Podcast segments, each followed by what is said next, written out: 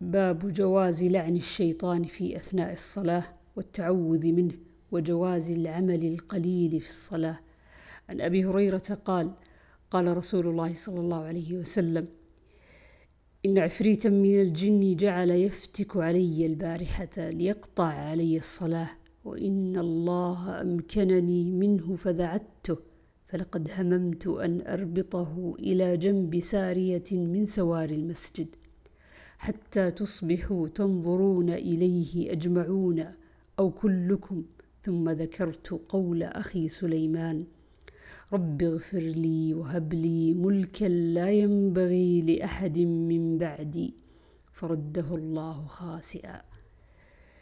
عن أبي الدرداء قال قام رسول الله صلى الله عليه وسلم فسمعناه يقول أعوذ بالله منك ثم قال ألعنك بلعنة الله ثلاثة وبسط يده كأنه يتناول شيئا. فلما فرغ من الصلاة قلنا يا رسول الله قد سمعناك تقول في الصلاة شيئا لم نسمعك تقوله قبل ذلك. رأيناك بسطت يدك.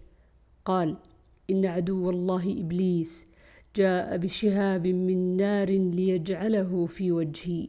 فقلت أعوذ بالله منك ثلاث مرات. ثم قلت ألعنك بلعنة الله التامة فلم يستأخر. ثلاث مرات. ثم أردت أخذه. والله لولا دعوة أخينا سليمان عليه السلام لأصبح موثقا يلعب به ولدان أهل المدينة. باب جواز حمل الصبيان في الصلاة. وأن ثيابهم محمولة على الطهارة حتى يتحقق نجاستها وأن الفعل القليل لا يبطل الصلاة وكذا إذا فرق الأفعال.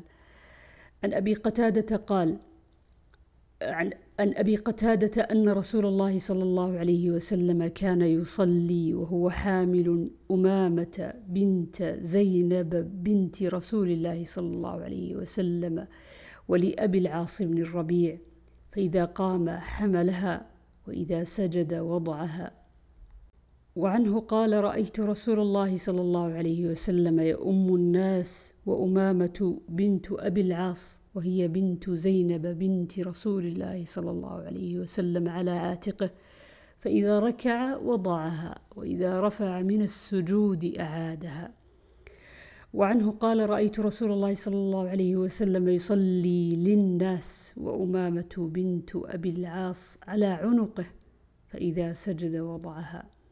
باب جواز الخطوة والخطوتين في الصلاة وأنه لا كراهة في ذلك إذا كان لحاجة وجواز صلاة الإمام على موضع أرفع من المأمومين للحاجة كتعليمهم الصلاة أو غير ذلك.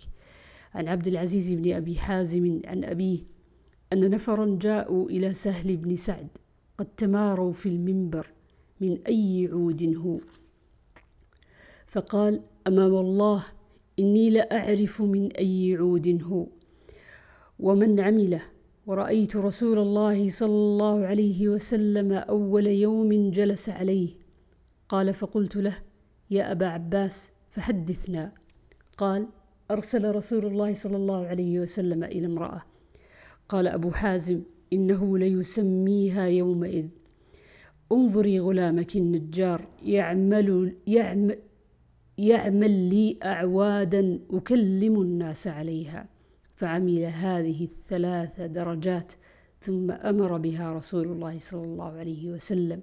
فوضعت هذا الموضع فهي من طرفاء الغابة.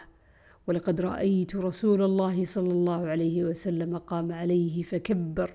كبر الناس وراءه وهو على المنبر ثم رفع فنزل القهقرى حتى سجد في أصل المنبر ثم عاد حتى فرغ من آخر صلاته ثم أقبل على الناس فقال يا أيها الناس إني إنما صنعت هذا لتأتموا بي ولتعلموا صلاتي. باب كراهة الاختصار في الصلاة. عن أبي هريرة عن النبي صلى الله عليه وسلم أنه نهى أن يصلي الرجل مختصرا. باب كراهة مسح الحصى وتسوية التراب في الصلاة. عن معيقيب قال ذكر النبي صلى الله عليه وسلم المسح في المسجد يعني الحصى. قال إن كنت لا بد فاعلا. فواحدة.